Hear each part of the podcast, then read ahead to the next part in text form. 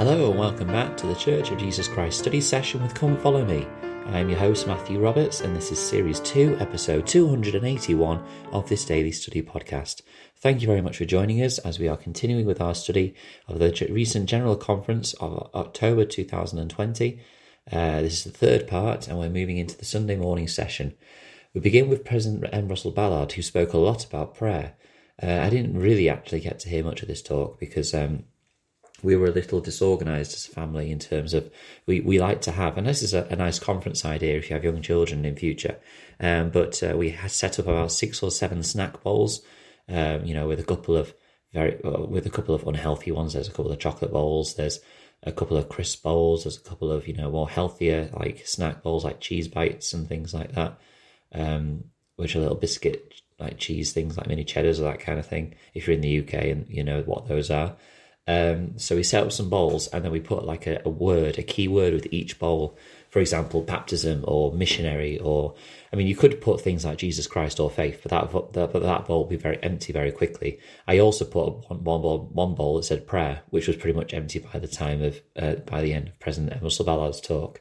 But yeah, uh, you put a key word with each bowl, and every time it, they say that particular word, your child or your child like takes a little snack from that little bowl uh, and it really got our children listening, which was great uh, until they got a little excited about it. But, you know, it was good. Moving into Lisa L. Harkness's talk, actually, uh, this provided uh, the first laugh that Josh gave at a general conference, which was which was quite funny.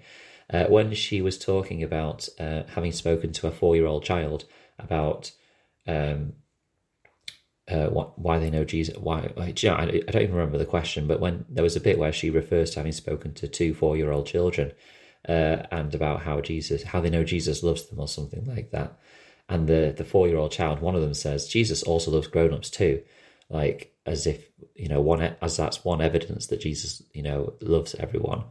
Um, Josh laughed at that just because, and it wasn't like a a sarcastic laugh. It was a proper like just a little giggle, like oh that's funny like kind of thing. Uh, so that was lovely. Um, but uh, Sister Harkness talked about um, Jesus being in our boat uh, and how he can support us and strengthen us in our trials. And again, another talk about support and strengthening in our trials, uh, which of course you know it seems to be repeated a lot in this conference. Elder Ulisses Soares talked about fighting against temptation and how we can um, avoid temptation and how we need to avoid temptation and how weeds take time to, to form in, in a field. You know, they don't happen suddenly, but they grow slowly and um, deceptively over time.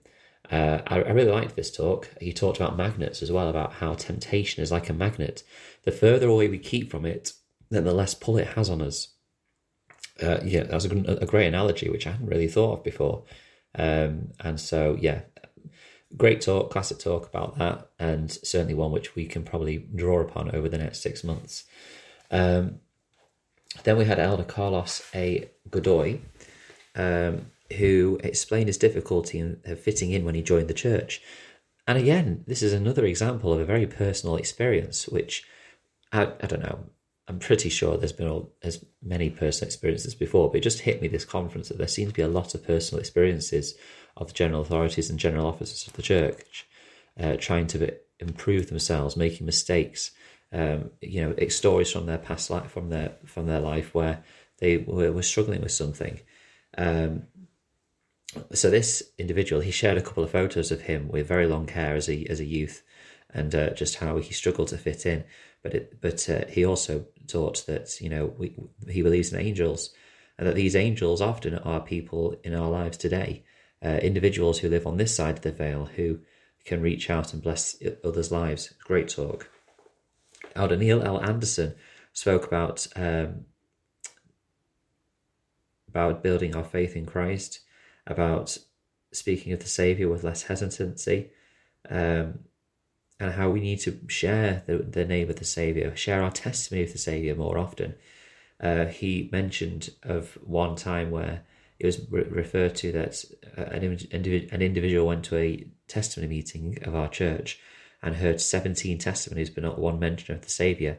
And he did say that, you know, whilst this may, may have been over exaggerated, the, the, um, the intent still remains. There is too often times that we do things in the church and we don't refer to the Saviour. Perhaps we teach uh, a lesson on the word of wisdom. Perhaps we share a talk uh, about a personal experience on, on paying tithing. Uh, and we actually don't refer to the Saviour by name. We don't refer to his great sacrifice and his great influence in our lives. Of course, we talk about blessings we receive and we talk about how we're blessed. But do we actually talk about the Saviour by name in every moment that we have? Or not every moment, I suppose, but every opportunity we have, uh, whether it be in church, in the home. Um, obviously, when we're out in the world and work, it shouldn't possibly, it probably shouldn't be every single conversation we have we speak about the Saviour. But we should speak about the Saviour more often, and that's something I can work on.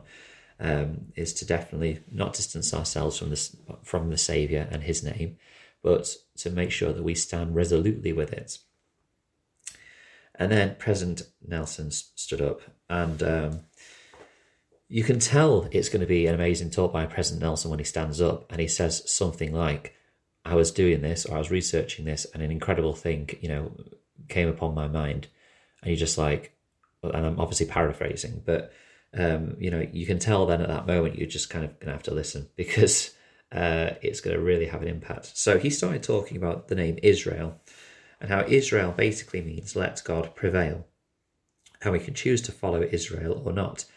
Um, and we often talk about the gathering of Israel, and something that's something that President Nelson seems to talk about a lot recently, which is a little scary because, of course, we know that the gathering of Israel is meant to predate the um, the first uh, the second coming, and of course the the sec- the the gathering of Israel began really uh, in, with the publication of the Book of Mormon. So it's not like it's a new thing. It's not like it's something that's happening now that hasn't happened before. We have been gathering Israel for for many decades, but it does feel like that there is a great urgency and a great push towards this this you know in these last days. Um, so he talked about Israel. He talked about how originally Israel was named was the name given to Jacob, and how his posterity then went astray, uh, and they didn't follow the Lord. They didn't let God prevail, uh, and so they were scattered. Um, and so the Lord today is gathering those who will let Him prevail. He is gathering Israel, whether we are born in it or whether we are adopted into it. We are part of the house of Israel. We are part of the group who should be letting God prevail in their lives. Um, and it's essential before the Lord comes again. It refers to missionary work, it refers to temple and family history work, but it also refers to building the hearts of those who are close to us, building the heart, our own hearts, so that we let God prevail in our lives.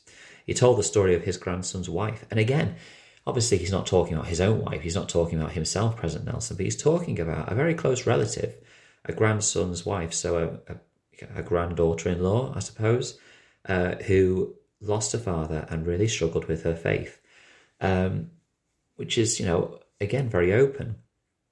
And then he used this word myopic, which, again, you know, if, if you were someone who's lost a loved one and really, and you're really not only struggling with that bereavement, but struggling with your faith as well, and your grandfather, your husband's grandfather is the prophet of the church, and you hear that all he says has to say about it is myopic, you'd be a little bit stunned, I think uh, understandably so.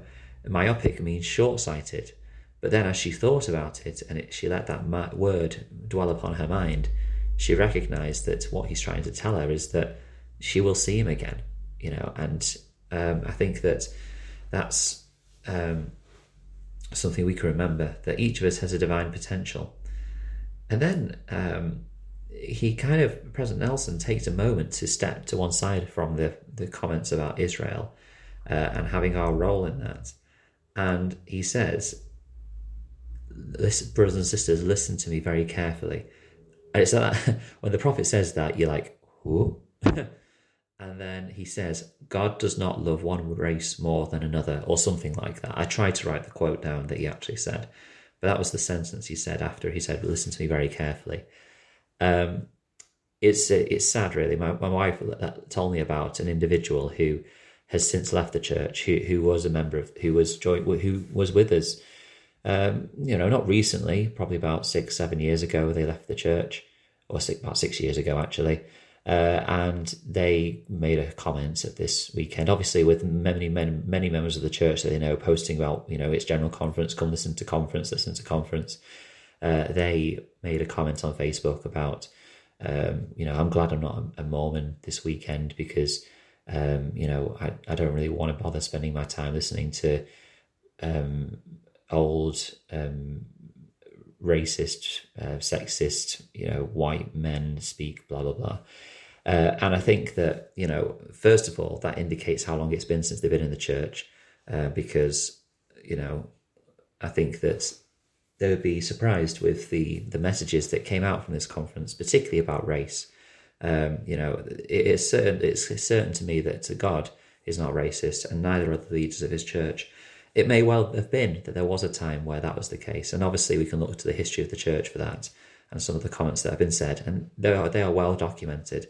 But what what I know today is that the, the, the individuals that lead and guide this church uh, are, are taking that stance, and we should take that stance with them. Every single one of us listening to this podcast should, you know, not let um, any comments like this um, exist in the life in our lives around us, and especially in the church. But the Savior can heal our hearts that have been broken, and Satan. The prophet said that Satan is no longer even trying to hide hide his attacks, which I thought was pretty scary. But it's true you know, it's right there out in the open. It's not like it's really deceptive anymore. They're just blindingly obvious, but we still sometimes let, them make an impact. And so the, the prophet gave us an invitation to make a list of all the promises made for Israel, or those who let God prevail, which is what Israel means. So I'll try I'll try and do that over the next six months. It's a big task that I think when you look in the scriptures. But yeah, a really important talk by our prophet there, I think, which is why I've gone well over the time. So please forgive me for that. But I, I always try and keep these as, as bite sized and as small, as close to 10 minutes as possible. Uh, please do um, join the, the podcast group, uh, Church Jesus Christ Study Session with Come Follow Me. And you can email ldsstudysession at gmail.com or message me on any social media platform if you're interested in joining in a future podcast episode. Thank you for listening, and until we meet again.